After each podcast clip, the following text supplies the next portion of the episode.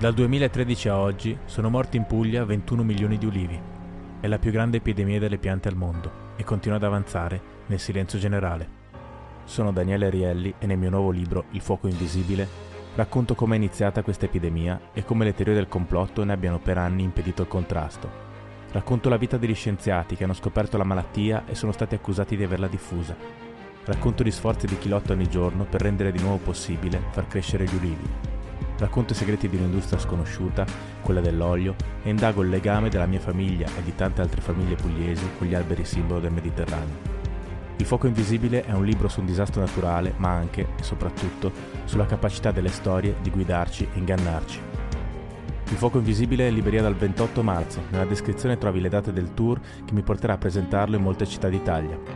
E ora una nuova puntata di PDR. Buon ascolto. Buongiorno Fabio e grazie di essere al podcast. Buongiorno, buongiorno a te. Senti, eh, i, i, politici che sono immersi sulla, sullo scenario italiano come figure preponderanti negli ultimi anni tendono sempre a raccontarsi come un po' in opposizione a, ai media e al, al, mondo giornalistico in generale. Secondo te questa cosa corrisponde alla realtà o è più una narrazione? È, è vero quello che, che dici. E sicuramente eh, oramai i politici avendo capito che nell'opinione pubblica i media hanno perso la credibilità di un tempo, eh, si contrappongono, fanno credere di essere più, eh, più originali, più, più, veri, più sani. In realtà, nella real- vicenda storica italiana c'è un dato curioso che non è mai stato evidenziato con la necessaria forza in nessun paese dell'Occidente ci sono tante forze, diciamo così, antisistema.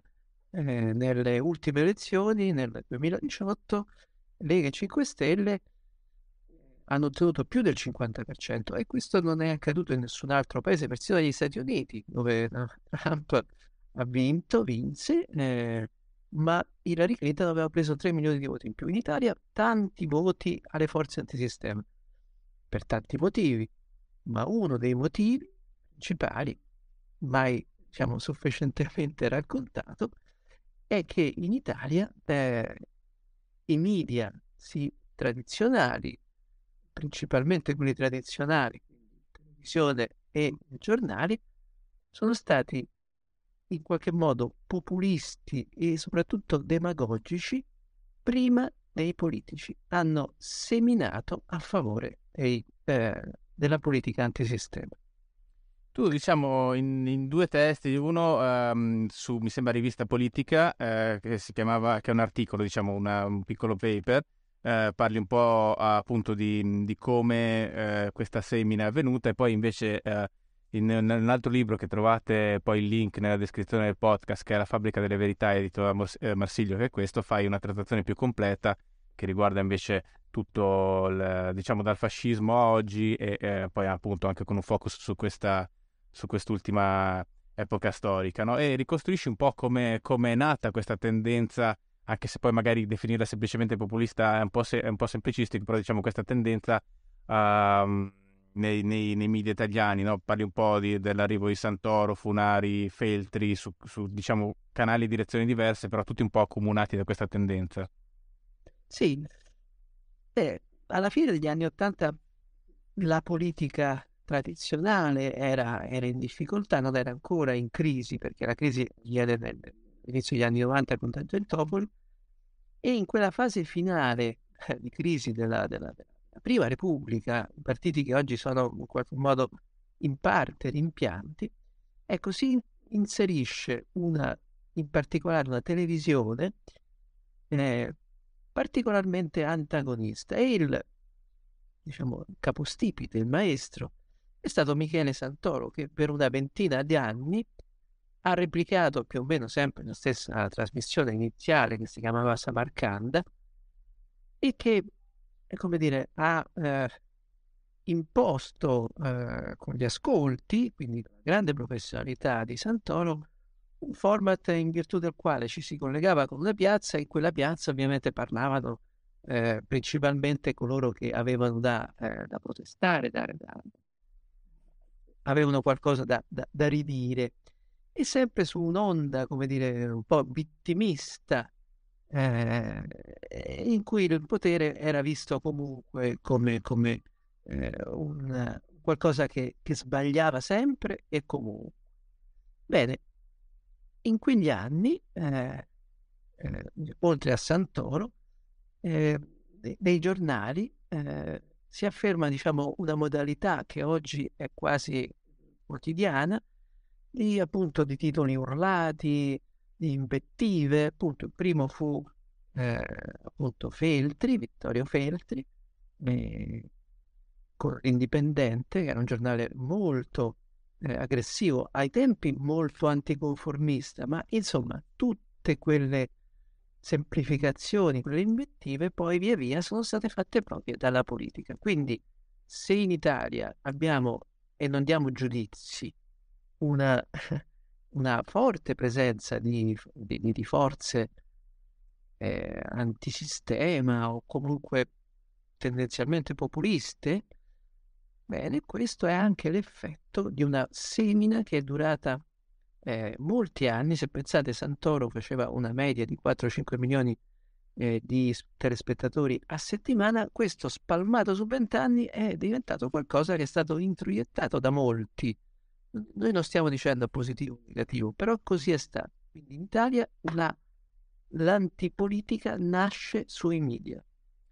Ecco, eh, di Santoro, eh, una cosa che forse molti non si ricordano è anche che a un certo punto, quando Grillo, diciamo così, era stato, non poteva andare in tv, so, soprattutto sulla RAI, poi in realtà andava qualche volta se c'è una notizia, il primo che lo accoglie eh, è proprio Santoro e, e, tra l'altro lo fa parlare nelle tipiche modalità che poi si affermeranno col Movimento 5 Stelle, cioè del senza contraddittorio. Certamente, questa è un'osservazione molto, molto giusta, pertinente, vera. E, ehm, e, poi sì, lo accoglie, ma insomma poi lo, anche lo riaccompagna all'uscita, perché comunque Santoro, ripeto, un grandissimo professionista, eh, però anche diciamo con una forte vocazione al protagonismo.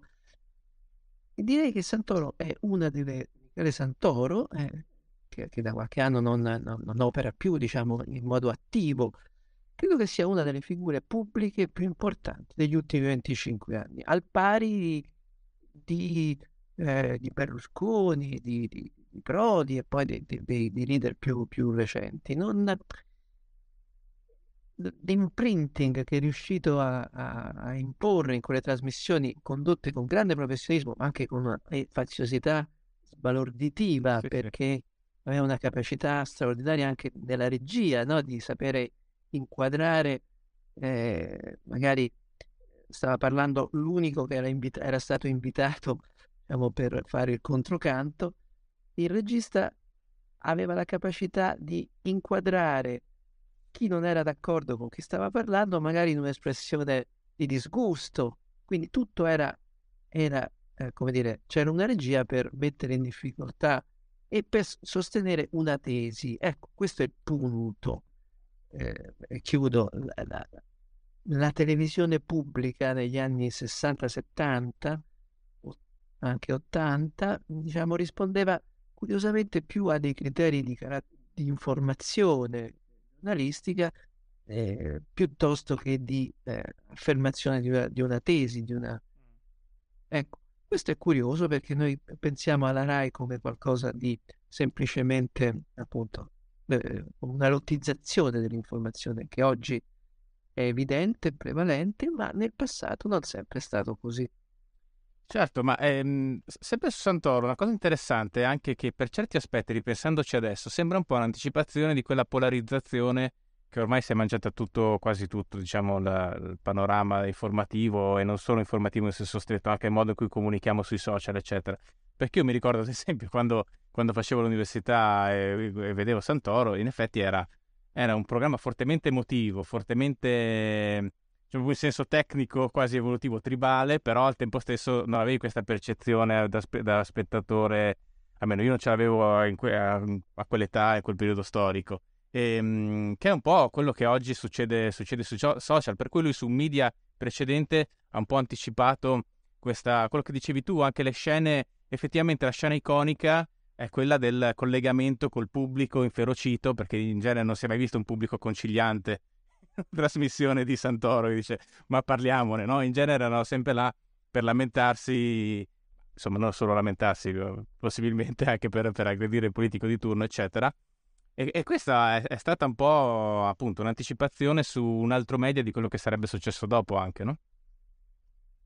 È vero, e, e anche questo è molto, molto giusto, nel senso che naturalmente a, a, ai tempi era molto liberatorio perché comunque si veniva sì, da una, da formazione anche abbastanza ingessata. Il problema era appunto quello che cos'era, era spettacolo, era politica o era informazione? Informazione poco, ne ha fatta parecchia sulla, sulla mafia, ad esempio è stato molto, ha fatto delle, delle trasmissioni che hanno avuto un effetto anche sul sentimento uh, popolare, quindi adesso non, non, non, dobbiamo eh, criminalizzarlo assolutamente, è semplicemente provare a capire come mai siamo, eh, diciamo, abbiamo avuto questo percorso. Oh, anticipatore di una polarizzazione che oggi c'è, certamente, certamente, ma anche eh, anticipatore di un fenomeno veramente,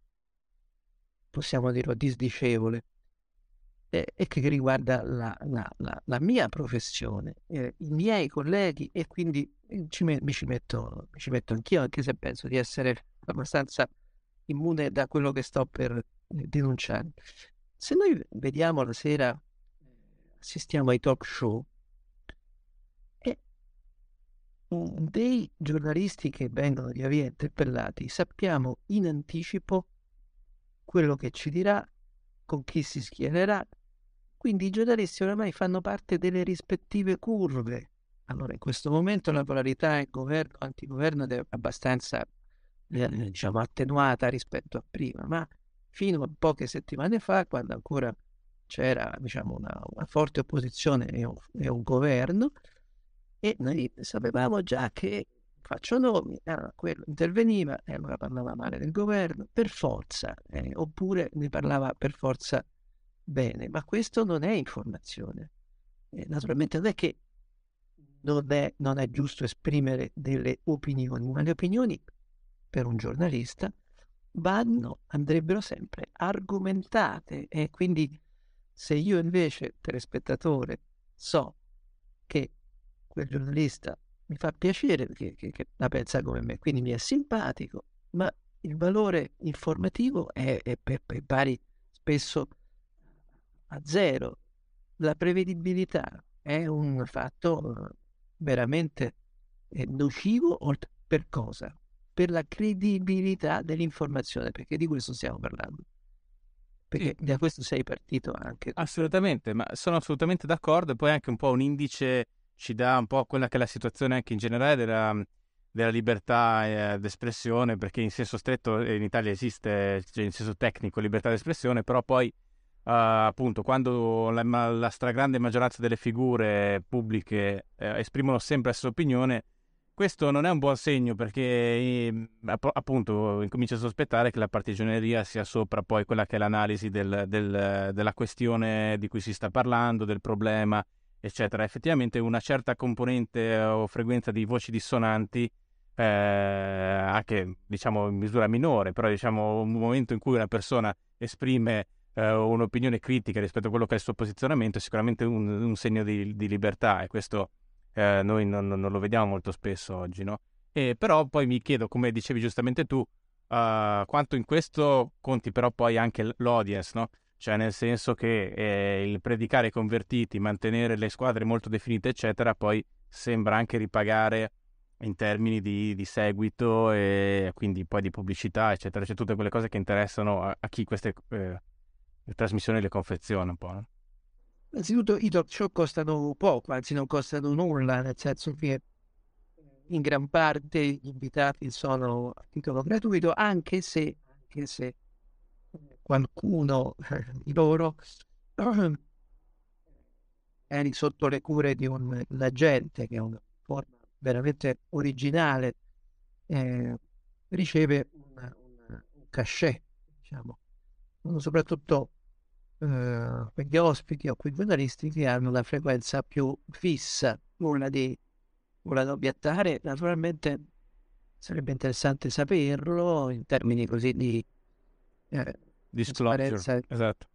Esatto, esatto. E, e, e, e, mentre invece la figura del, del, dell'agente, noi siamo abituati a immaginare gli agenti per degli attori, immaginare che ci siano degli agenti che distribuiscono giornalisti a seconda delle necessità, ti serve un giornalista governista o antigovernista, è qualcosa che meriterebbe una eh, maggiore pubblicità. È un po' come il wrestling, cioè che, che quale combattente vuoi oggi e io te lo mando. Esatto, esatto, esatto, esatto. È, è, perfetto, questo è l'esempio.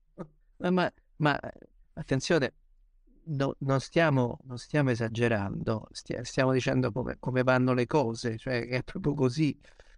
Eh, naturalmente poi questo non impedisce che ci siano invece eh, ospiti eh, indipendenti, autorevoli, non ci mancherebbe altro.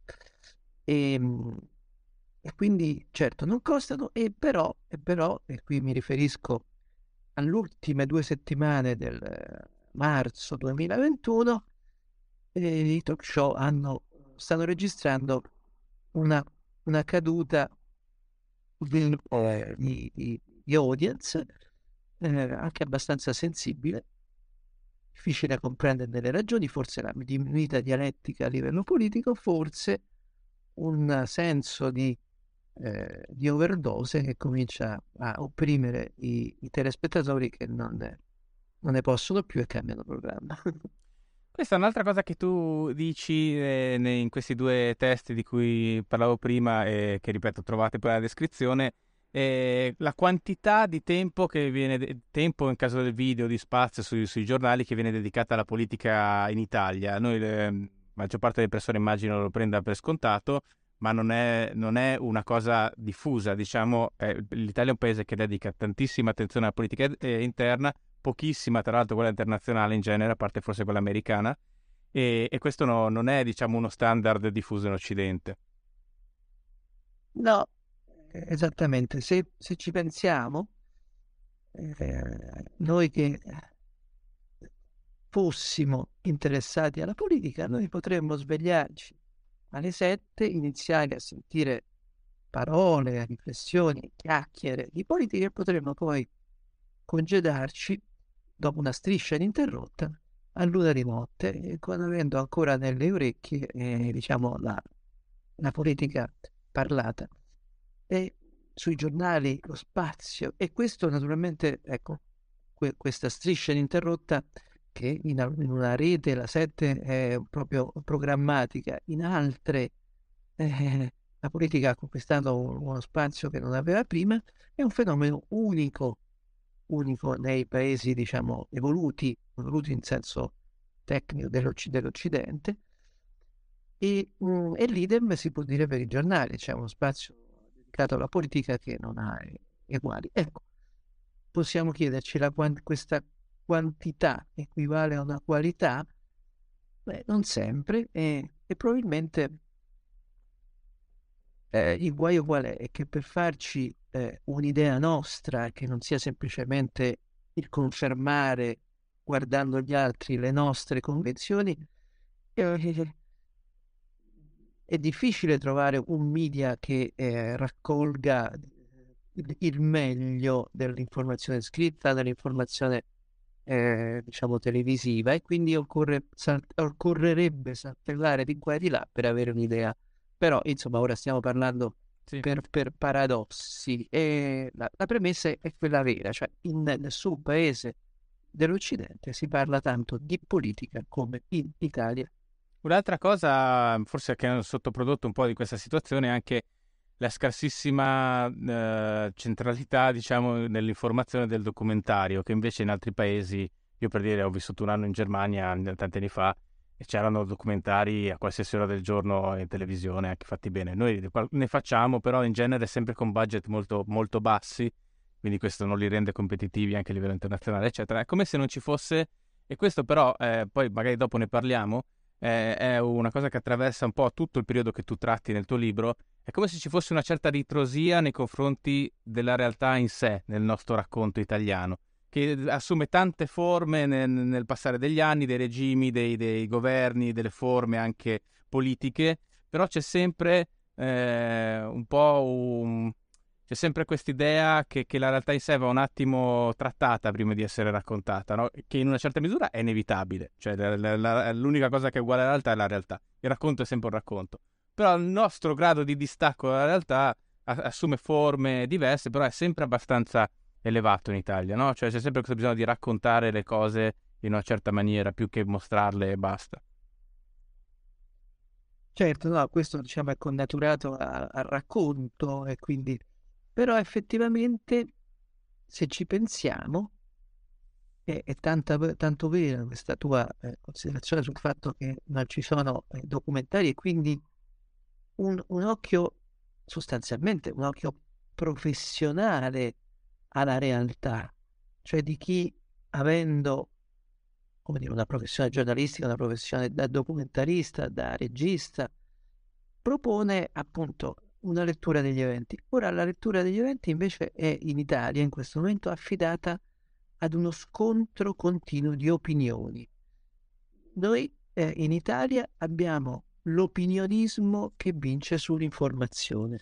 Ecco, questo eh, è un fenomeno recente eh, e, col quale diciamo, non sempre abbiamo avuto a che fare, perché è vero, la, la lettura di parte faziosa da parte de, dei diversi poteri che si sono avvicendati in Italia dal eh, fascismo e poi dopo in democrazia, però ci sono state anche delle stagioni nelle quali, eh, diciamo, campeggiavano, avevano una, una grande dignità e formidabili ascolti anche i eh, servizi giornalistici, i documentari.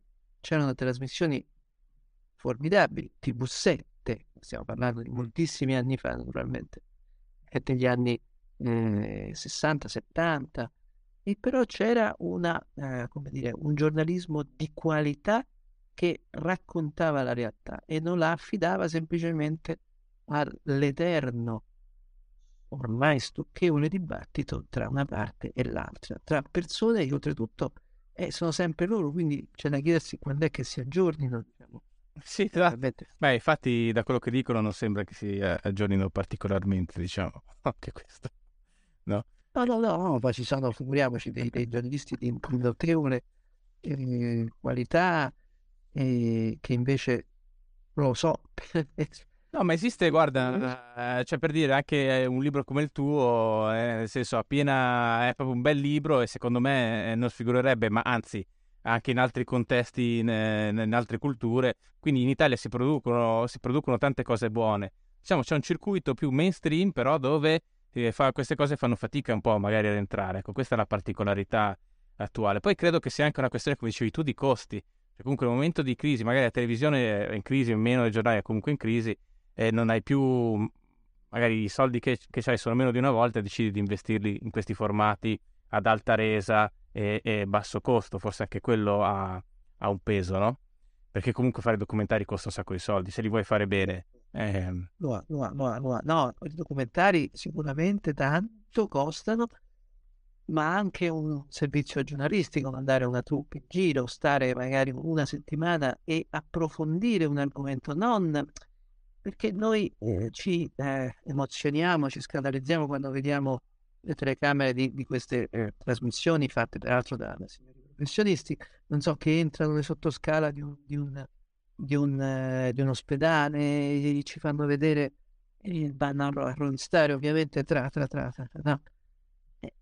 Eh, in realtà un, un servizio ma non un servizio noioso, ma un servizio vero su un ospedale di Napoli, e beh, richiederebbe, come dire, uh, due ore di girato e poi tu ne, ne trai uh, dieci minuti, ma dieci minuti intensi in cui vedi le facce del, del, del, del primario Fulvo e del primario eh, Mascalzone, del, eh, del portantino ma se invece vado a, cercare la cicca o il percorso, eh, vabbè, sono buoni tutti, ma in questo modo si alimenta il qualunquismo. Naturalmente, eh, poi a quel punto, se fai un lavoro, come dire, molto accurato, e beh, la denuncia è molto più forte di queste denunce così certo. a tanto al chilo, no? Vai lì, eh, guardate qui. Eh. Invece, se tu fai una cosa in cui si vede no, eh, un, un, lavoro giornalistico, alla fine dici: Ma guardate, questo povero signore è stato lasciato morire nonostante no, eh, eh, soltanto perché non aveva il Covid. E beh, allora, dopo un servizio giornalistico, quei fiocchi eh, tutto questo è più certo. credibile. Invece oramai guardiamo questi, questi, queste denunce con... Sì, ci viene un po' di rabbia, ma insomma lo diamo e diamo tutto per scontato. Eh, in più... Poi, pensi... Scusami. Sì. No, no non penso eh, in più l'approfondimento è anche secondo me un grande, un grande, antidoto alla polarizzazione. Io ti faccio un esempio, io ho mai fatto inchiesta in senso stretto, ho fatto dei reportage per dei giornali, per delle riviste che poi sono stati raccolti in un paio di libri e eh, più di una volta mi è capitato, adesso un po' che ne faccio perché non, non, ci sono i mezzi, almeno a me non, non li danno più, prima invece sì, e ehm, vabbè adesso c'è il Covid, però diciamo la situazione per i giornali è abbastanza pesante. E ehm, più di una volta mi è capitato di arrivare in un posto con una tesi eh, lavorandoci a capire che non era fondata.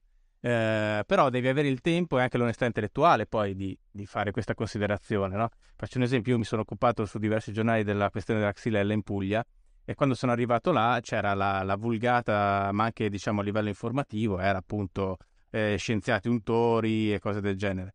Se ti prendi il tuo tempo, che non deve essere neanche sei mesi in un caso come quello, di leggere le carte, parlare con le persone, cioè ti rendi conto che non stava né cielo né in terra quello che veniva detto in quel momento e, e, e il problema era posto in, in, in, termini totalmente diversi, no? Però questo, c'è un po' di tempo lo, è di buona volontà anche, ma soprattutto tempo e risorse lo richiede, quindi... Però dov'è il meccanismo di incentivi? Io magari vengo mandato in un posto, ci sto due giorni, ci sto una settimana, prendo praticamente uguale, capito perché? O magari faccio anche meno impatto perché vado, fa, sto scrivendo una cosa che l'opinione pubblica in quel momento non pensa e quindi poi magari faccio meno audience, meno contatti, meno cose e quindi ho tu- tutto il meccanismo di incentivi per me è cavalcare quell'onda di, di, di, scandalo che c'è in quel momento su quel tema, mentre invece eh, cercare di approfondirlo ha, praticamente solo svantaggi, l'unico vantaggio è la tua deontologia professionale, diciamo. E eh, beh, eh, questo è un esempio perfetto e, e drammatico, perché cosa ci dice? Che i modelli prevalenti e vincenti sono quelli semplicemente della, della, della, denuncia, non del racconto come stanno le cose. Magari tu dopo avere eh, eh, sta, eh, lavorato in Puglia una settimana eh, arrivi alla stessa conclusione, diciamo, di, di partenza, no? Che può essere, può essere. Eh no, però dopo, dopo un lavoro giornalistico. Mm, ma perché questo?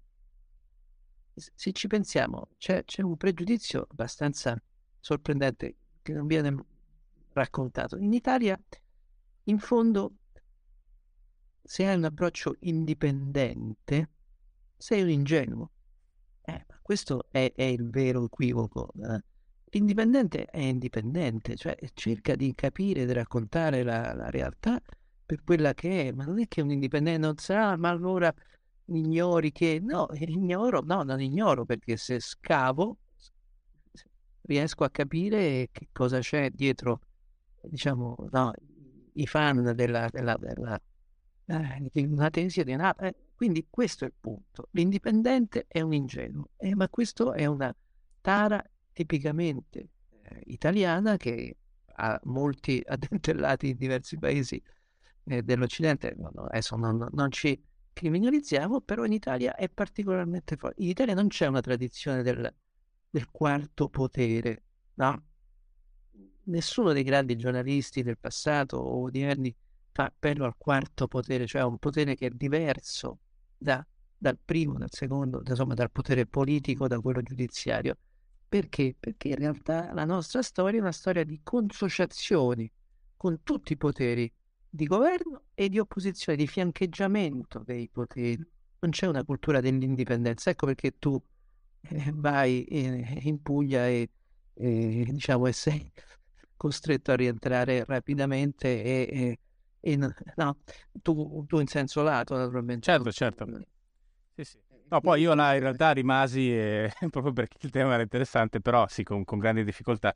E, però sì, è esattamente, al di là diciamo, dell'esempio specifico, è esattamente questo il punto. E secondo me la cosa bella dell'approfondimento del, del tuo libro è anche questa, cioè, come dicevo prima, non è che in Italia non si, racco- non si racconti il mondo, si racconta, però c'è sempre un po' uh, questa costante. Tu uh, fai anche un esempio che va anche oltre un po' quello dell'informazione e racconti anche il periodo, ad esempio, della censura sui film, no? sul neuralismo italiano, sul grande cinema italiano, che è, è incredibilmente interessante anche quello.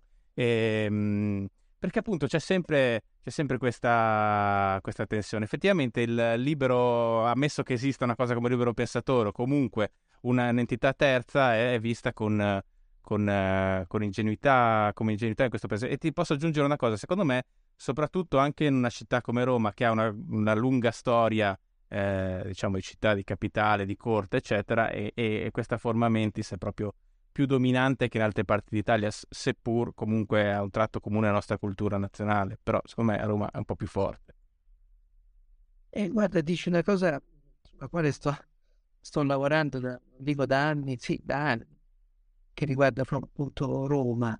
È vero, perché Roma ha avuto una, eh, una, una una presenza molto particolare, originale, unica, cioè di un potere, diciamo, ecclesiastico che è stato anche politico. E quindi non, non, non esisteva una, una società ci, civile, diciamo, in senso moderno del termine, e quindi tutto era consociazione, quindi eh, l'aristocrazia aveva dal... Eh, come dire, ascendeva poi a cariche no, cardinalizie, diventavano papi, patrizi romani. E poi c'era la plebe, cioè, e questa forma di consociazione è proseguita. E, e, Roma è sicuramente una città che risente molto di questa, eh, di questa vicinanza eh, di, di, di, poteri e di assenza di, contro, contropoteri. Eh, quindi tu facevi riferimento a, a periodi passati, insomma il potere poi da parte sua ha sempre cercato di condizionare ed influenzare diciamo, gli stati d'animo collettivi. E questo è un tema diciamo, che riguarda, per primo riguardò il fascismo che era una dittatura, quindi non aveva bisogno di influenzare più di tanto, c'era, c'era un potere autoritario. E, e invece, invece eh, Mussolini, che era in origine un giornalista, ebbe una cura speciale, straordinaria nel eh, creare degli strumenti di persuasione de, de, de, delle masse. E questo è un precedente che tra l'altro pesa nella storia nazionale.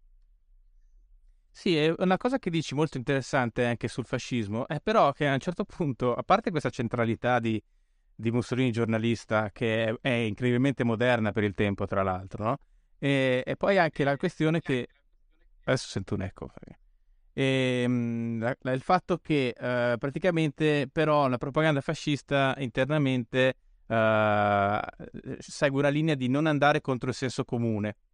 Cioè, mentre noi filosoficamente siamo abituati a considerare il totalitarismo, e in, in alcuni casi lo è stato, ad esempio nel caso del nazismo o del, dello stalinismo, come questo tentativo di creare l'uomo nuovo da zero, no? Cioè quasi in maniera radicale, uh, il fascismo da questo punto di vista comunicativo teme che la propaganda, che pure esiste, che pure è opprimente, è una dittatura, eccetera, va, eh, vada in contrasto con quello che sono le, le, le, tradizioni locali o comunque, diciamo, il senso comune su alcuni temi almeno, no? E questo l'ho trovato molto particolare, molto anche indicativo di quella specificità italiana, no?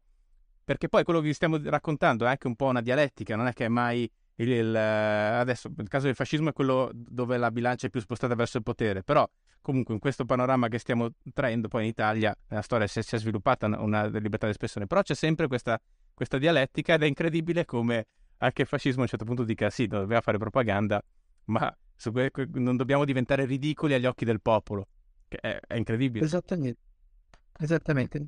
E così è, è, interessante diciamo tutto il sistema che Mussolini eh, diciamo, costruì per, per guadagnare il, il consenso.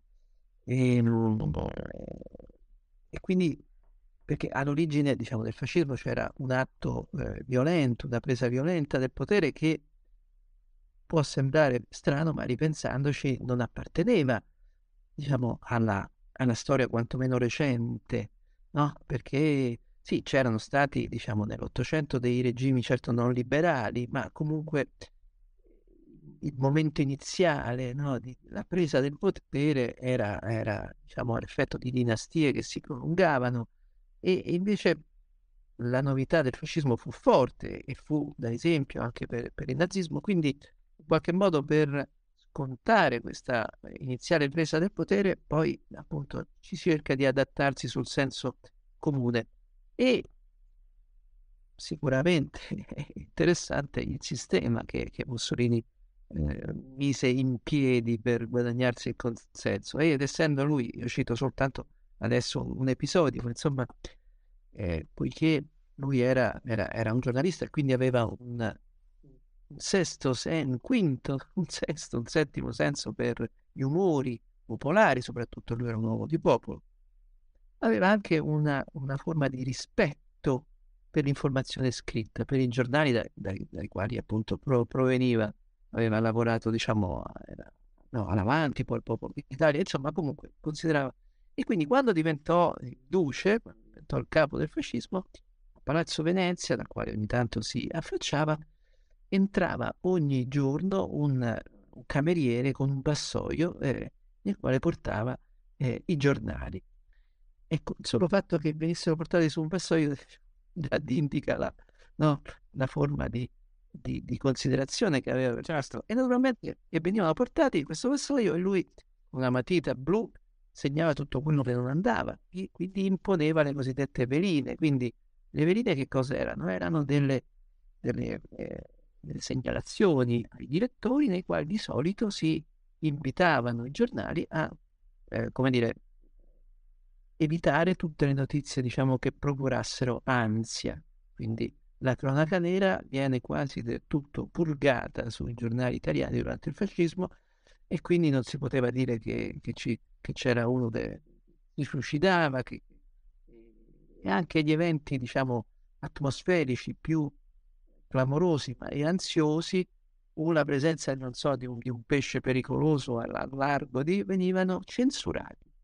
E quindi non solo, diciamo, le voci dell'opposizione, che non esistevano ovviamente, anche tutto quello che procurava ansia. L'idea era che tutto andava, andava per il meglio grazie a, al duce. E, però, qui chiudo, però con eh, una... Comunque scusami, faccio un inciso, non, non c'è nessuna fretta per cui se, se senti di dover dire delle cose in più su un argomento vai pure liberamente. Eh? Uno dei vantaggi di non essere un talk show è questo. no, no, no, dicevo...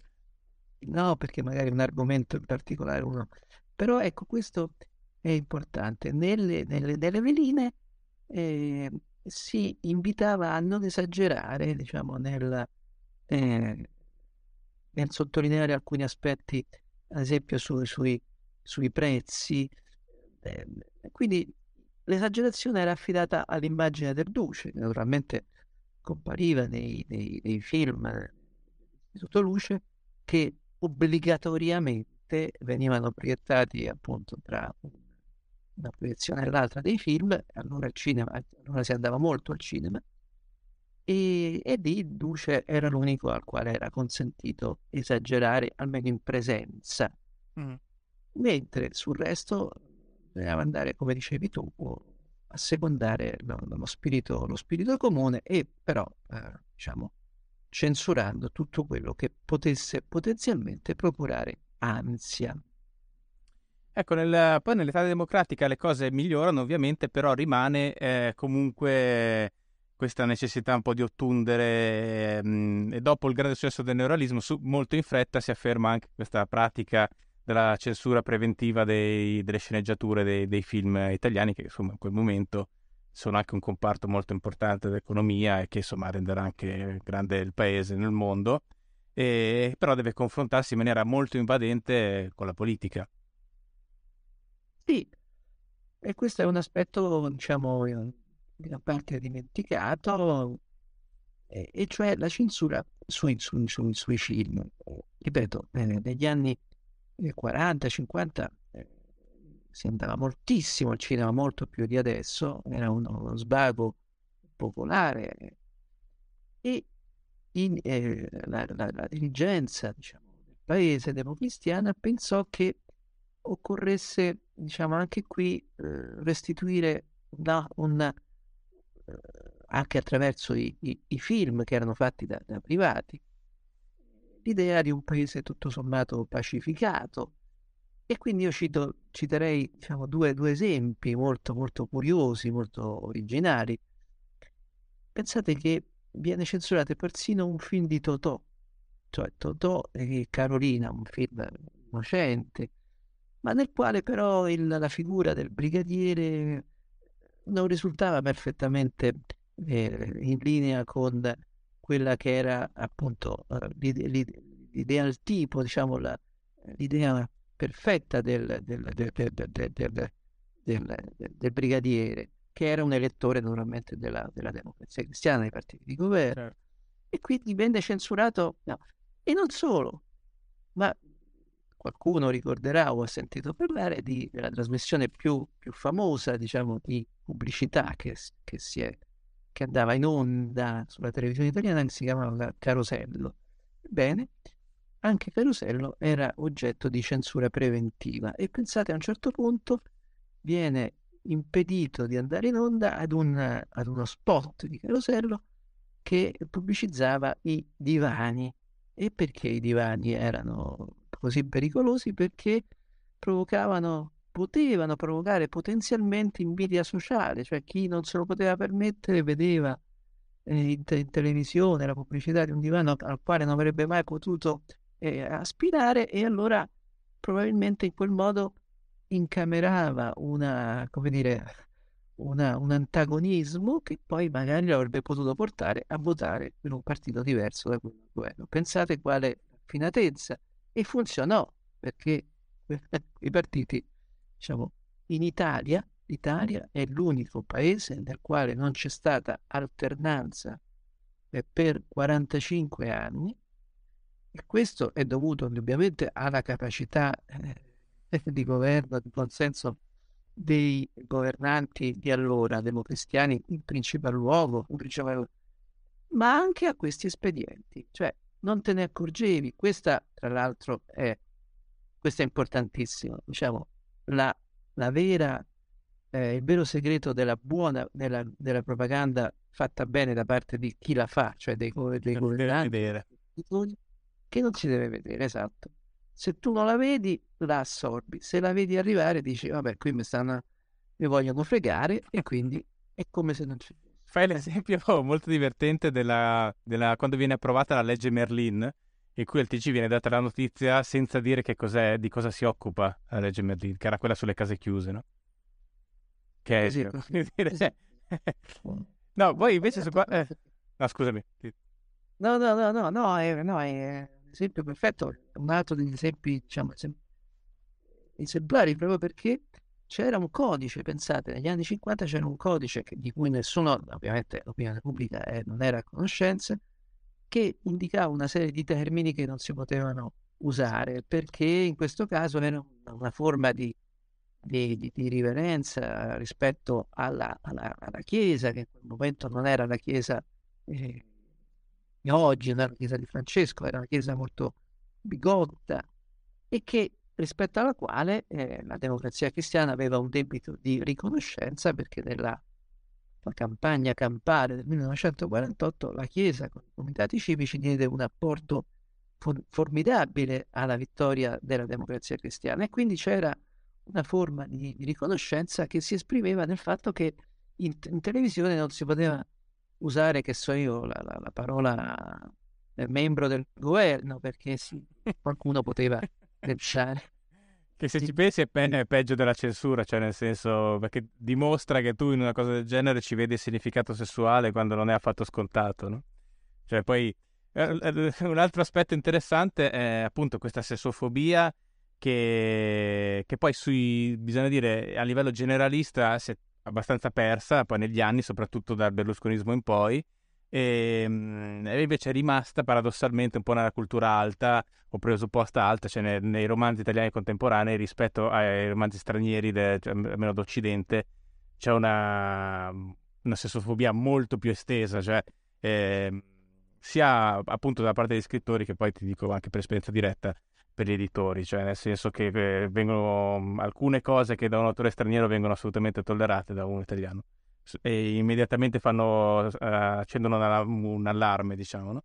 E questo secondo me è un portato un po' di quel periodo e tra l'altro è una chiave interessante anche per leggere poi il successo che ha avuto il berlusconismo, no? Perché eh, insomma noi raccontiamo sempre l'aspetto di monopolio, l'aspetto così anche un po' grottesco, eccetera, ma rispetto a questa Italia che stai raccontando tu, uh, quello è stato probabilmente anche un atto di liberazione sessuale incredibile. Non l'unico, ovviamente, è stato il 68 a livello culturale, eccetera. Infatti, poi spesso le due cose si sono abbastanza intrecciate anche a livello di autori, eccetera, no? Però è, è probabilmente difficile da capire quel tipo di esibizione dei, dei corpi, questa eh, se, se, non si immagina, se, se, non ci si ricorda, perché magari non se ne è fatto esperienza, invece il grado di censura che c'era che c'era prima, no? Questa che tu stavi raccontando. È proprio, è proprio vero, esattamente, certo, perché nella lettura del fenomeno Berlusconi appunto prevalgono quegli, quegli aspetti che, che, ricordavi, ma in realtà insomma non c'era nessun paese nel quale c'era un monopolio ancora a metà degli anni 70 e quindi fu liberatorio perché la concorrenza, diciamo, se fatta bene è sempre, è sempre liberatoria, ma in particolare non, non c'è dubbio che c'era questa, questa sessofobia e, e, e, quei riferimenti, diciamo, anche alla letteratura anche attuali sono interessantissimi. Eh, diciamo, tu ne, ne, parli per esperienza diretta e personale e, ed è interessante. Ma sì, certo, perché comunque noi siamo comunque un paese nel quale, eh, in quale è presente la Chiesa Cattolica. Ora, naturalmente, noi negli ultimi anni siamo, come dire, un po' fuorviati dalla, dalla, dalla, dalla predicazione di, di, di, Papa Francesco, eh, però eh, non possiamo dimenticare che secoli, diciamo, di obiettivamente di oscurantismo, diciamo, da parte... E, e, e, quindi, e quindi, certo, qui c'è questo portato, c'è, c'è eh, oscurantismo, comunque, diciamo, di una visione una visione della, della vita eh, privata, sessuale, che, che, è stata condivisa peraltro da, da, da, milioni di, e milioni, e non solo di italiani, quindi non è un problema di, di, di, valori, dare noi un giudizio, però possiamo eh, prendere atto eh, di quanto, quanto, peso, di quanta influenza ha avuto quella, quella cultura nel nostro, nel nostro paese. E da questo punto di vista un altro aneddoto, eh, all'inizio degli anni 60, il direttore generale della RAI, che si chiamava Ettore Bernabé, che era un... anche lì è stato criminalizzato diciamo, dalla, dalla sinistra, ma fu un grande direttore, e lui ebbe l'idea di, eh, di aprire eh, i varietà, di aprirli alla presenza di eh, ballerine eh, in questo caso le gemelle Kessler, che qualche modo rompevano una, una televisione negli anni 50 era particolarmente chiusa, ottusa, timorosa. E perché però lo fece? Per...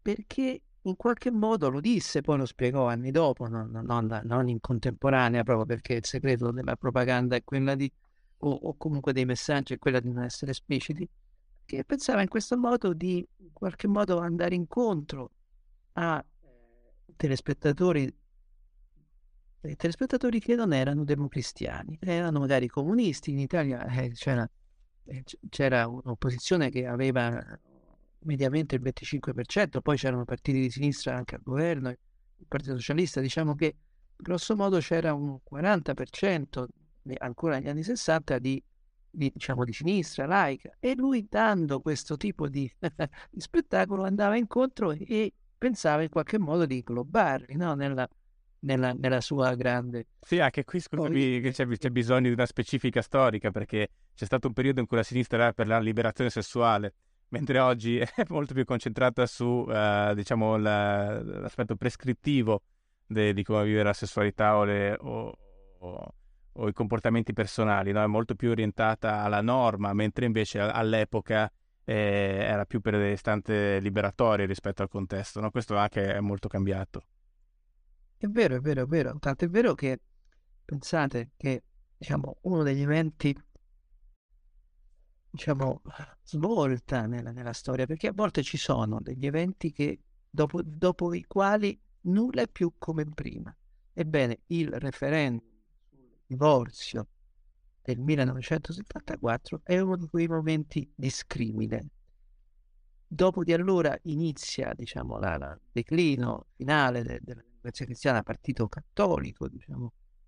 Ebbene, in quell'occasione, proprio per andare incontro a quello che dicevi tu, e inizialmente il principale partito, diciamo, di opposizione e subì, diciamo, l'iniziativa dei partiti laici, socialisti, radicali, perché temeva o pensava di non farcela. E tanto è vero questo che leader carismatico come Enrico Berlinguer confidò a suo cugino Francesco Cossiga, leader della democrazia cristiana, la certezza che avrebbe vinto diciamo, il fronte antidivorzista, pensate, e poi invece vinse col 59% il, il, il, eh, il no, allora il no all'approvazione, e, e, quindi quella fu una sorpresa per la, la sinistra, che pure si batté, intendiamoci, non, fra, non fraintendiamoci. Poi il Partito Comunista guidò il fronte del, del no, ma con molti timori di non farcela.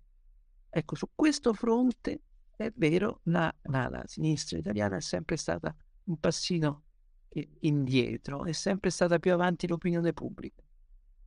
È interessante, sì, eh, oppure frange anche magari in quell'epoca anche del mondo della sinistra, però diciamo non il partito, eccetera. Eh, comunque, ecco, forse anche la, quella sensazione di, di tradimento che poi, che poi sfocia nel complottismo estremo che vediamo oggi nelle fasce anche più, più anziane della popolazione, no? Io penso che sia anche un pochettino l'effetto di, di passare da questo ambiente molto controllato mediaticamente a invece una, un ambiente dove appunto polarizzato, ma dove poi ci sono tantissimi canali eh, nuovi dove n- non esiste quasi controllo che non sia quello del consenso immediato dell'audience, no? E un cambiamento di questo genere eh, p- credo che abbia spaesato anche molte persone. Sì, certo, certo. Sì, perché poi alla fine, se guardiamo bene, sono proprio gli over, diciamo, gli over 55 che sono, dobbiamo, dobbiamo dircelo, più faziosi, più complottardi, mentre i giovani hanno un atteggiamento più aperto, più laico. Non, non, questo è un aspetto che non, non, viene, non viene, come dire, sufficientemente analizzato, studiato, perché si dice la rete è, no, è il regno del, del, no, della faziosità, del, del, dell'echo chamber, quindi ognuno si parla per ascoltare soltanto chi la pensa come, come se stesso. E criminalizzando la rete, che in realtà poi è noi siamo la rete, certo è un, è un luogo nel quale possiamo, come dire, sfogare il, nostro pensiero, però insomma poi alla fine siamo eh, pari, eh, ognuno è pari a, appunto, al personaggio, al VIP, no? e, e quindi è un luogo de- altamente democratico. E però curiosamente c'è una differenza appunto tra le fasce di, di età. È sicuramente una fascia avanzata e curiosamente più faziosa, più diffidente di quanto non, non siano eh, i giovani. Sì, beh, allora secondo me nell'ambiente digitale la questione è anche che le regole sono quelle poste dalle società che fanno queste piattaforme, quindi sono fuori dall'Italia e questo cambia molto le cose perché prima il potere, diciamo, che dava forma di informazione era nazionale, adesso è transnazionale addirittura e ha, ha delle altre logiche che insomma sono per alcuni aspetti più democratiche perché più capitalista e poi fondamentalmente perché interessa che la gente usi poi questi servizi. Questo è un discorso complessissimo che forse va anche un po' oltre quello che stiamo dicendo.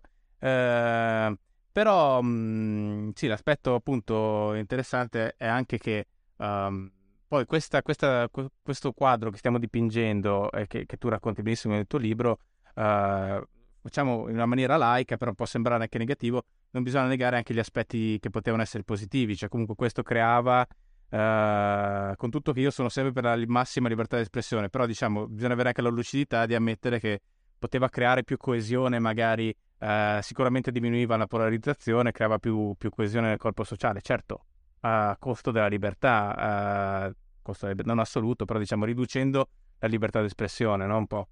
Però aveva dei, diciamo, il trade-off era poi con con una, um, un'idea di, di, Stato, di nazione un po' più condivisa rispetto a oggi probabilmente.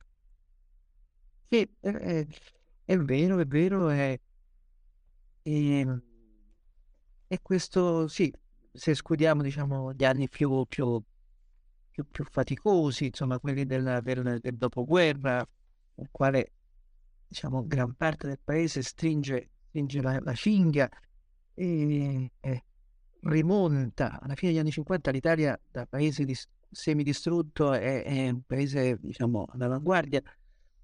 E quindi quella fase lì è stata anche molto appunto di censura di, di...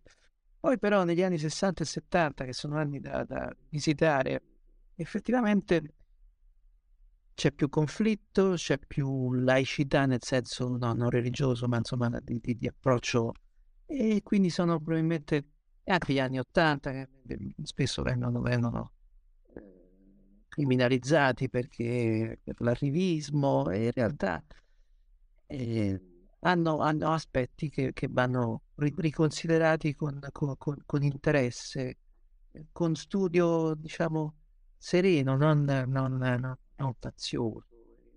Tu, scusami, hai scritto un libro recentemente no? Su, sugli anni Ottanta, sulla figura di Craxi e socialismo eh, ma un po' eh, al di là di quello che stiamo dicendo oggi, ma vuoi parlarne brevemente, cioè di, di cosa ti sei occupato lì? Visto che, insomma... No, semplicemente di ricostruire, eh, diciamo, senza pregiudizi positivi o negativi, la figura di un, di un leader che invece è stato particolarmente, diciamo, visto sotto una, una cattiva luce, prevalentemente perché ha risentito anche di una, di una, di una forte azione politica contraria e quindi semplicemente ho ricostruito la figura di un, di un leader che, soprattutto pensando all'oggi, non, non, non, necessariamente in ogni fase, ma insomma, allora ci si iscriveva come accade a lui a un partito a 17 anni.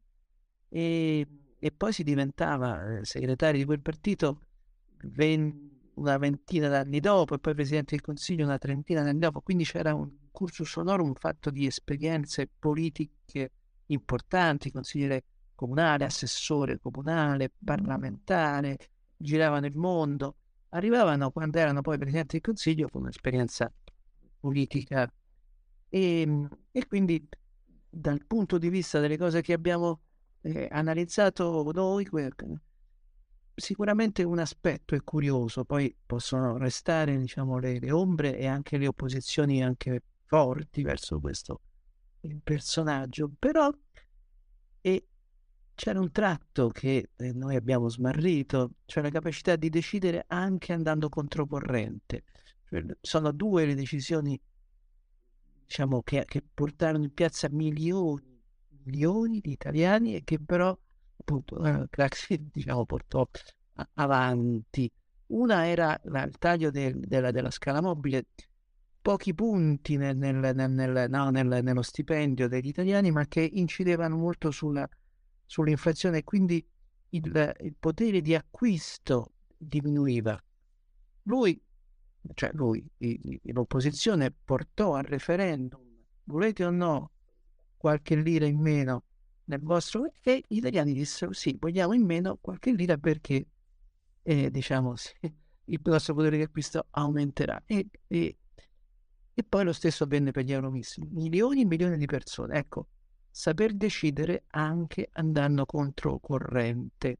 Ecco, questo è, diciamo, sostanzialmente l'interesse eh, personalmente ho avuto mm. per questo tipo. Ah, interessante. Infatti il libro, scusami, si chiama Controvento, è Sì, Controvento, sì. Okay, anche questo poi lo trovate nella descrizione. Perché, sì, sì, per tanti motivi, diciamo. E, ehm, e però questo, eh, cioè, per esempio, eh, per chiudo, diciamo, su questo, cioè, non troverete mai, appunto, non so, una foto, un'immagine di Jaxi, che appunto era un uomo burbero, ma insomma, che, che dà una carezza a un bambino, no? si avvicina alla vecchietta e gli dice una cosa, diciamo, per, per, a favore di telecamera, perché proprio c'era l'anti, demagogia, diciamo, nel senso appunto da apparire anti, molto antipatico. E però, diciamo, nei passaggi cruciali, insomma, che decideva, ecco. Questo è estrema sintesi. Sì, forse eh, poi anche c'è una tradizione culturale nostra eh, con cui questo poi non paga, bisogna sempre essere, diciamo, in termini così prosaici paraculi, no? Un pochettino in Italia. Mi è venuto in mente prima mentre parlavi, facevi un esempio, insomma anche mi, è anche sfuggito, però eh, sul, um, questa nuova serie su Totti, e a un certo punto c'è una scena in cui Totti si trasferisce con la il giovane Totti, poi neanche così giovane, poi in realtà in quel momento, tipo mi sembra 24 anni, si trasferisce con la famiglia in questa nuova, dal, dal condominio, dall'appartamento in condominio, in questa villa con la piscina, no? E lui in qualsiasi tradizione occidentale questa cosa sarebbe raccontata come un fatto positivo, eh, cioè con, con soddisfazione. Un forte giocatore di calcio, no, da quando avevi tre anni che ti alleni, riesci a portare la tua famiglia in questa situazione. Nel racconto che ho trovato molto contemporaneo, però con aspetti appunto che, che si riconnettono poi a, a, quella situazione che stiamo raccontando, eh, viene raccontato, cioè la madre è triste di essere in questa casa con la piscina e il giardino, no? E, e, e l'ho trovata veramente una cosa uh, arci italiana, no? Cioè bisogna sempre scusarsi se per sbaglio fai delle cose bene, è successo, eccetera. E, è, è, è proprio un po' anche uh, poi quel portato del, un po' ecumenico del, del sempre del, del, del, raccontarsi come un'unità, quando poi evidentemente in molte situazioni non è così, perché quello giocava a calcio molto meglio di tanti altri, per quello aveva cioè, in questo caso non ti puoi neanche, non c'è una questione che quello ha ereditato i soldi o è, o è figlio del, del, ministro. Cioè, uno che gioca bene a pallone avrà diritto a comprarsi la casa che vuole, no? Però nel racconto popolare deve essere raccontata come un momento di, di difficoltà, quella cosa lì, no? Che è veramente un tratto peculiare italiano, secondo me, mi ha colpito molto. È verissimo, è un'osservazione molto, molto, molto giusta. Nell'antropologia italiana c'è questa, questo senso di colpa verso, verso il, benessere proprio perché è stato comunque un popolo povero per, per, per secoli.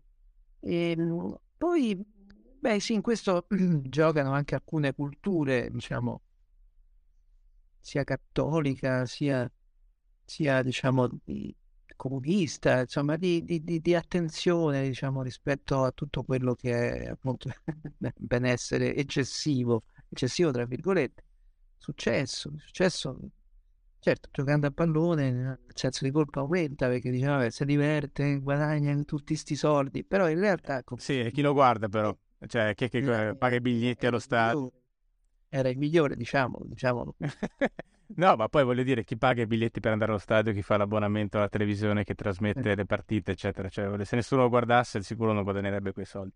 Senti, eh, andando ehm, diciamo un po' a chiudere questa nostra conversazione, la situazione attuale c'è un po' una cosa che invece, eh, tu anche la descrivi, è, è, proprio il contrario di questo andare controcorrente, eh, in una misura che poi alle volte diventa quasi grottesca. Cioè, questi partiti che, che ormai ascoltano l'umore, diciamo, della popolazione attraverso le nuove, cosiddette nuove tecnologie, che tanto nuove più non sono, però che permettono un, un'enorme quantità di dati, di, di raccolta di dati, e quindi cambiano spesso anche le loro anche molto in fretta le loro opinioni su temi identitari, magari che una volta sapete identitari quei movimenti, quei partiti, perché eh, i dati indicano che il, il, cosiddetto sentiment nella popolazione è cambiato. No? Questo succede nel Movimento 5 Stelle, è successo in una certa misura anche con la Lega. E, e, e quindi da un lato c'è questo movimento di, di ascolto continuo che potrebbe anche sembrare una cosa positiva, tranne poi che poi to- leva credibilità perché eh, se uno, un anno dici una cosa, sei mesi dopo dici l'esatto contrario, erodi un patrimonio di credibilità che potresti avere, no? E, e l'altra questione è che questo poi crea eh, dei cicli corti nei, nei leader, eh, che sembrano salvatori del mondo e in questo molto incentivati anche dall'industria mediatica e poi hanno dei decadimenti molto rapidi e, e molto anche quasi vendicativi, cioè come se i media eh, si vendicassero della genuflessione che hanno fatto un momento prima e si accanissero poi su, su leader che loro stessi hanno celebrato prima. Quindi questi due aspetti, no? un po' per, per, chiudere questa nostra conversazione che tu racconti, eh, appunto questo ascolto perpetuo eh, molto più preciso di quelli che erano i sondaggi una volta o gli studi d'opinione, eccetera, e poi anche però questi, questi cicli molto corti. Sì, ma sostanzialmente potremmo affrontare con, un concetto semplice questo tipo di, di, approccio.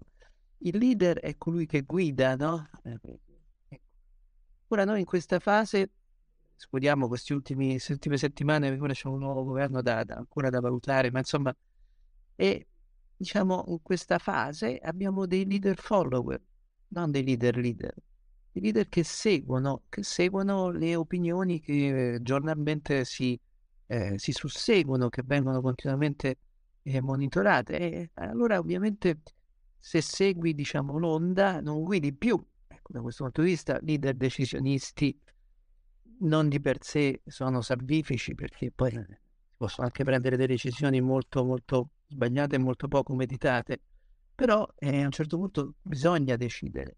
E se decidi in base diciamo all'ultima eh, così l'ultima emozione raccolta su Twitter o su Facebook o, e, e insomma è evidente che, che non c'è una, una, leadership nel senso migliore del termine nel senso che tu eh, cioè le elezioni non è che sono un rito vuoto cioè si vota ogni cinque anni viene indicata una, no? una potenziale classe dirigente e quella deve poi prendere delle decisioni. Naturalmente non è che la realtà è mutevole, quindi no, si, si, cambia continuamente, diciamo, la, la, si cambiano diciamo, i dettagli, ma le decisioni importanti spettano a chi. E ovviamente l'altro aspetto, tu cogli un elemento eh, veramente curioso del, del sistema dei media.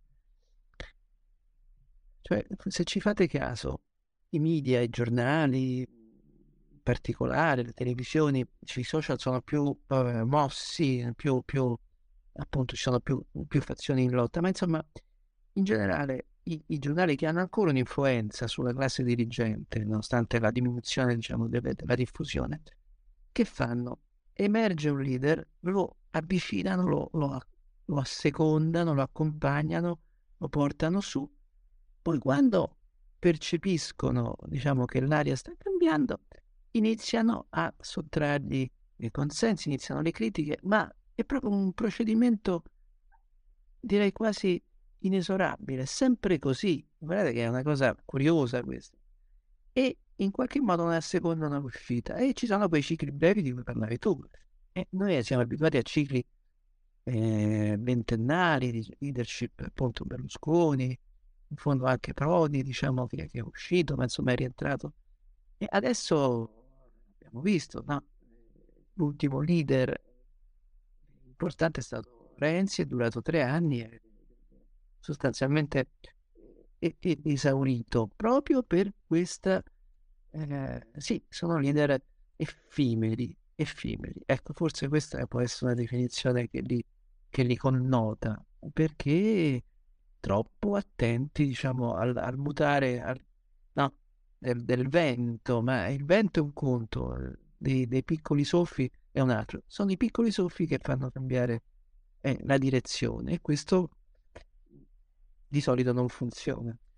D'altro canto operano anche in un, un panorama così aperto uh, anche dal punto di vista elettorale che eh, appunto i venti cambiano in fretta, anche loro poi per operare hanno bisogno del consenso. Io penso, forse uno dietro fonte, a parte il Movimento 5 Stelle, che insomma, vabbè, però anche Renzi cambiò molto uh, durante il suo periodo, uh, fra una prima fase e una seconda fase, eh, andando disperatamente alla ricerca di un consenso che, che poi eh, sembrava scappargli dalle, dalle mani, no? E infatti poi è scappato, però è cambiato è cambiato molto anche perché vedeva appunto assottigliarsi, cioè hai anche un discorso che tu attraverso questi dati ti rendi conto subito che non sarai rieletto. E, e comunque gli, gli, elettori sono molto più mobili rispetto a una volta, anche questo um, conta. No? Poi comunque secondo me, questo io invece me ne sono occupato nel mio, nel mio ultimo libro, eh, anche se è un romanzo, però diciamo come tema, eh, cioè quando una società è particolarmente aperta e, instabile, si torna molto al meccanismo del capo espiatorio, quindi si, si, carica qualcuno di tantissime responsabilità, lui se le prende anche perché magari in, caso, in questi casi specifici dei, dei, politici sono anche con degli ego molto forti e poi dopo glielo si fa pagare, diciamo. No? Questa è una dinamica tipica di qualsiasi società umana dove, um, dove non ci sono, uh, dove la società è molto aperta, chi, quasi chiunque può prendersela, no? E poi la direzione in cui, in cui si va è, è, un po' quella. Però l'altra cosa, dato invece secondo me politico rispetto a questa situazione che stiamo descrivendo, è anche che questi sono leader che promettono non un buon governo, uh, ma dei cambiamenti radicali. Cioè non, non, sono leader che promettono un'amministrazione più efficiente su delle linee di un certo tipo, ma quasi uh, di cambiare la natura stessa della politica e degli uomini per certi aspetti. E inevitabilmente falliscono perché sono obiettivi eh, incredibilmente ambiziosi, forse anche pericolosi, ma sicuramente non alla portata di, di leader di partiti demo, di democrazie avanzate, non hanno tutto questo potere, anche per fortuna per certi aspetti. Quindi sono, si, si, condannano da soli mettendo l'asticella così, così in alto, no? Anche. Eh, anche questa è un'osservazione molto pertinente perché è vero, ma perché lo fanno? Perché sul breve questo gli consente di, diciamo, proponendo delle piattaforme, dei programmi, delle parole d'ordine che, diciamo, sedano la nostra ansia, perché questo è il punto, cioè siamo dentro società eh, ansiose, diciamo, perché, perché non è più tutto semplice come una volta, adesso no, è facile, diciamo, eh, speculare sul, sul, sul, sul, Covid, ma non è solo il Covid, ovviamente, è tutta la società, no? in particolare italiana, che è molto più incerta, il futuro e allora cosa c'è di meglio che, diciamo, alzare l'asticella, fare delle, dei, dei programmi ariosi, utopici, importanti? È un modo per andare incontro, in qualche modo sedare la, la, la, appunto, questo senso di ansia che i cittadini hanno e naturalmente le, le repliche della storia, come le chiamava Roberto Bobbio, eh, sono, sono immediate proprio perché naturalmente in questo tipo di, di, di, proponimenti, di proporsi da parte dei leader non c'è più bisogno neanche tanto della coerenza, no? Perché questo gioco, eh, ma tu sei mesi fa avevi detto, no, tutti lo facciamo. Però non incide, perché? Perché chi ti segue, almeno per una fase, si fida di te, cioè dice, ma se... Que- anzi, porta a giustificare le tue, le tue bugie, ma se dice questa bugia, sì, è una bugia, ma la dice perché quell'altro è, è un mascalzone, quindi bravo, eh, ti giustifico. Nel... Questo è, è valso soprattutto per, per, Trump, che per qualche anno nessuno è riuscito a capire come mai, sia nella fase iniziale elettorale, ma anche successiva, continuava a dire delle bugie palesi. Beh, anche per, i, 5, anche per i 5 Stelle, però, eh. È valsa molto questa cosa, sì, secondo certo, me. Certo. No, no, no, no, ci mancherebbe altro, figuriamoci. È ovvio che sì. Ma perché? Perché, ecco, appunto, eh, vabbè, ma quelli sono, sono eh, dicono, la sparano grossa. Sì, non è vero, eh, ma se lo dicono è perché comunque questo, no, in fondo consente di spazzare gli altri. Risultato, eh, ci sono forze politiche, tra cui quella che hai citato, che eh, ora no, no, non hanno più un'identità. Se noi dovessimo dire in questo momento, no, ma sera vediamo sfilare questi terribili telegiornali in cui c'è no, 12 secondi a forza politica anche su questioni che non, non hanno un interesse vivo, no, ci fanno l'ansegna e appunto i 5 Stelle che hanno incarnato una speranza, diciamo, di, di, di radicale mutamento e dicono le cose proprio più degli altri, degli altri. Eh, perché poi quando no, il para- indichi il paradiso, indichi anche l'inferno per gli altri, poi non arriva nel paradiso né l'inferno, poi alla fine sei costretto a uniformare. Sì, infatti una cosa che a me ha sempre colpito appunto presso i loro seguaci, sostenitori, è che da un lato c'era questo idealismo assoluto, però poi dall'altra una realpolitik estrema quando si trattava di giustificare l'azione dei loro leader politici, no? Quindi è proprio un doppio standard eh, eh, proprio palese, eh, però questa è quella, come dici tu, anche un po' la dinamica della, della bolla, praticamente, cioè, realisticamente Uh, la bolla funziona in una maniera, uh, diciamo così, uh, asettica rispetto cioè, al mondo esterno, non, non, riesce a penetrare dentro finché è il momento che si rompe però. E quando si rompe non è più recuperabile, hai perso credibilità e, e, e elettorato, eccetera, però non è un movimento graduale. Cioè, come se all'interno della, della bolla tu confermassi qualsiasi cosa perché c'è un, un, problema di ordine maggiore, ci sono fuori i corrotti, ci sono i poteri forti, eccetera, finché però arriva il punto in cui perdi la fiducia eh, all'interno di quella bolla lì e lì crolla. Però sono procedimenti molto bruschi, non sono particolarmente graduali, no? Sì, eh, sì.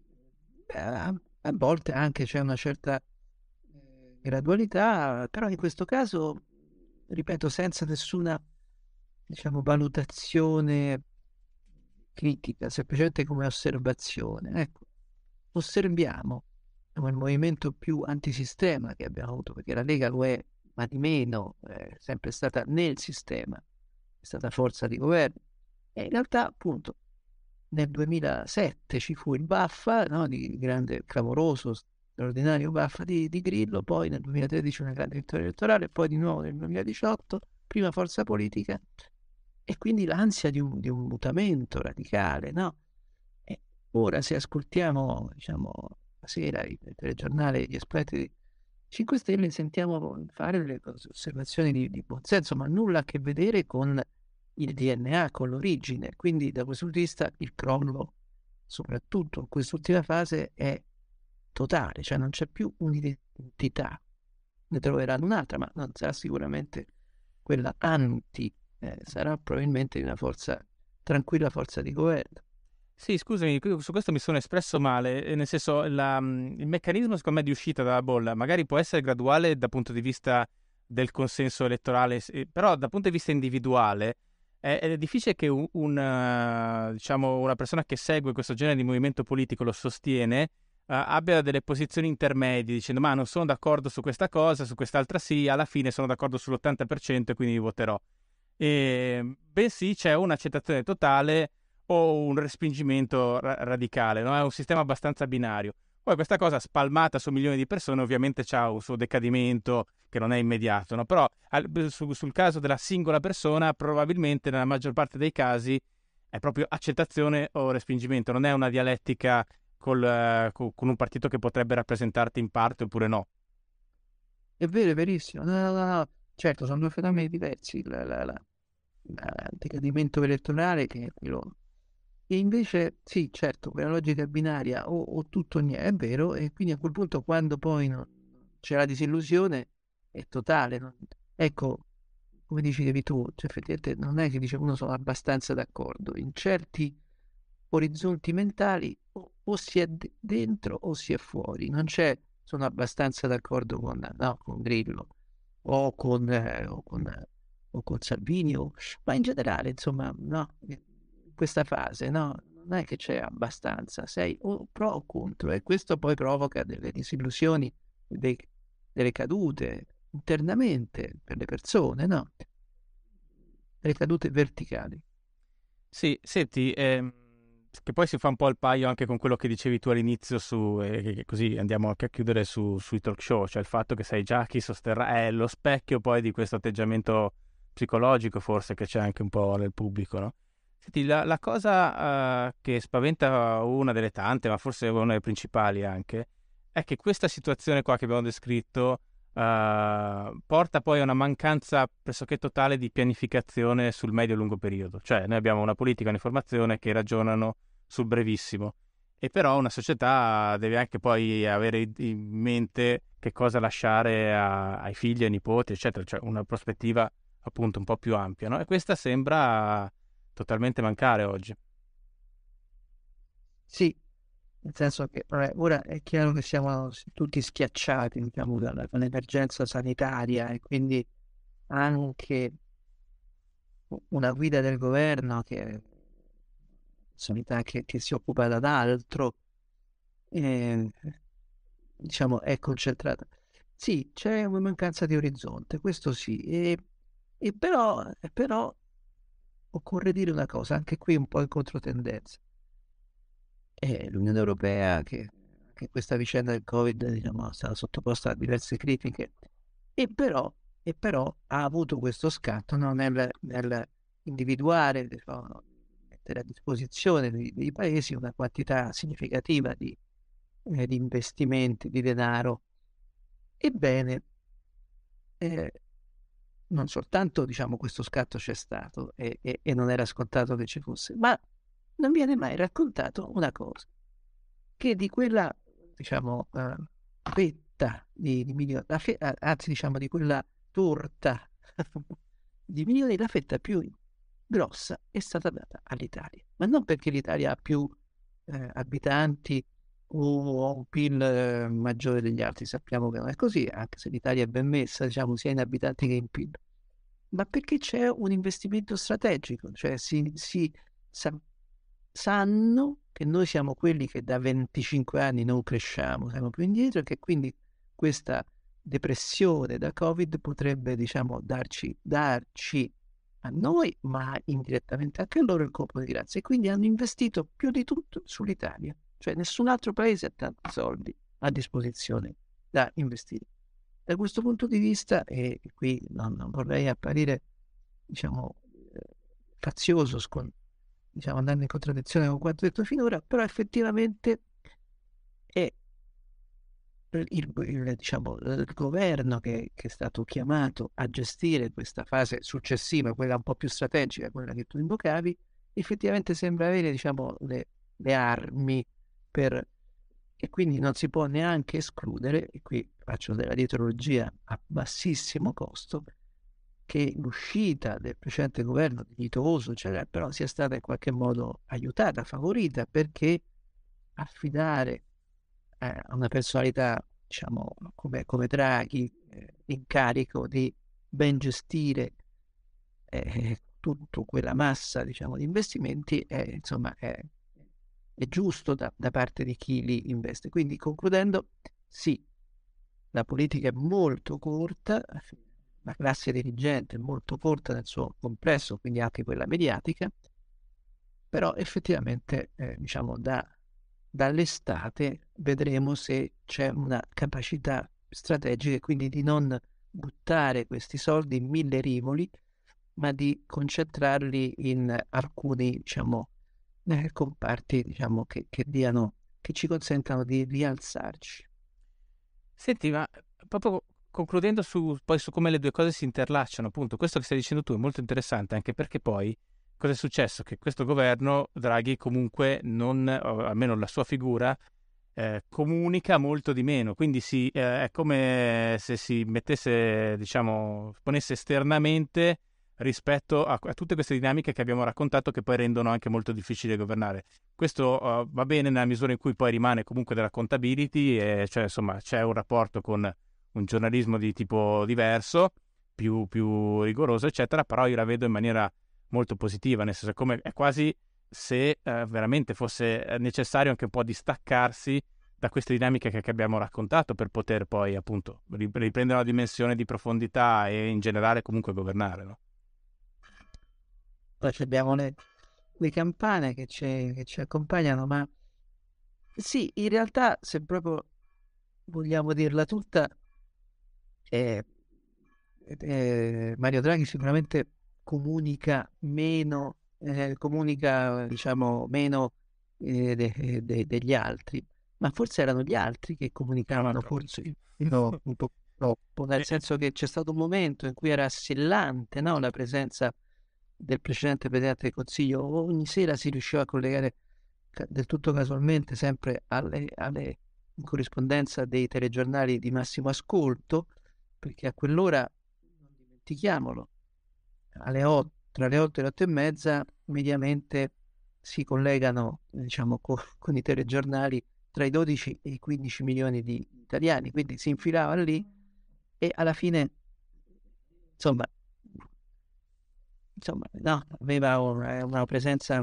diciamo un po' sovra, sovrabbondante. Poi comunque io credo che certi momenti, tipo non so, la sceneggiata del camion dei vaccini che varca il confine per andare allo spalazzare sia una delle cose più basse della, della comunicazione politica degli ultimi decenni, cioè veramente eh, quel penultimo governo ha raggiunto dei vertici in termini di comunicazione che io spero di non vedere più, cioè in tutta sincerità, proprio perché erano cioè, un grado proprio strutturale di propaganda quasi da regime, capito per certi aspetti.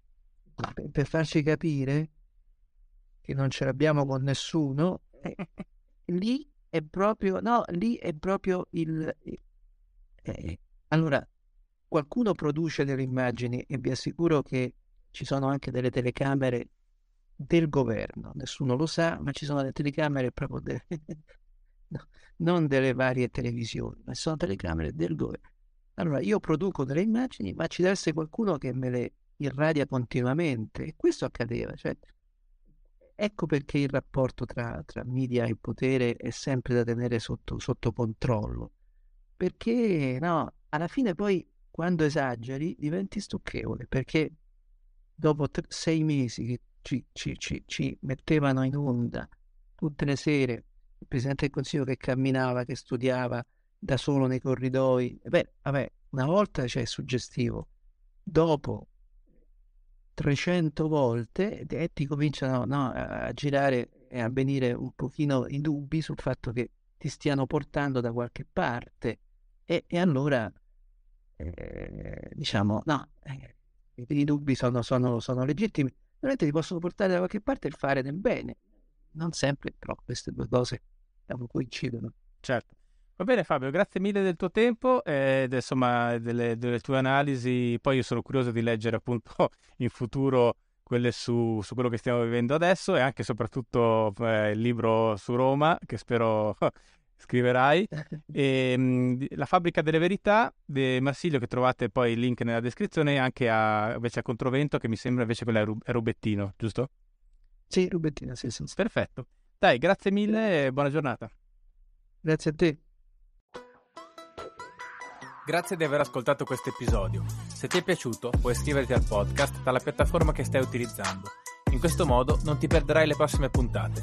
Se sei interessato ad approfondire il lavoro dell'ospite che hai appena sentito, ti ricordo che trovi i suoi libri su www.amazon.it slash shop slash Daniele Rielli. Ci sentiamo alla prossima puntata.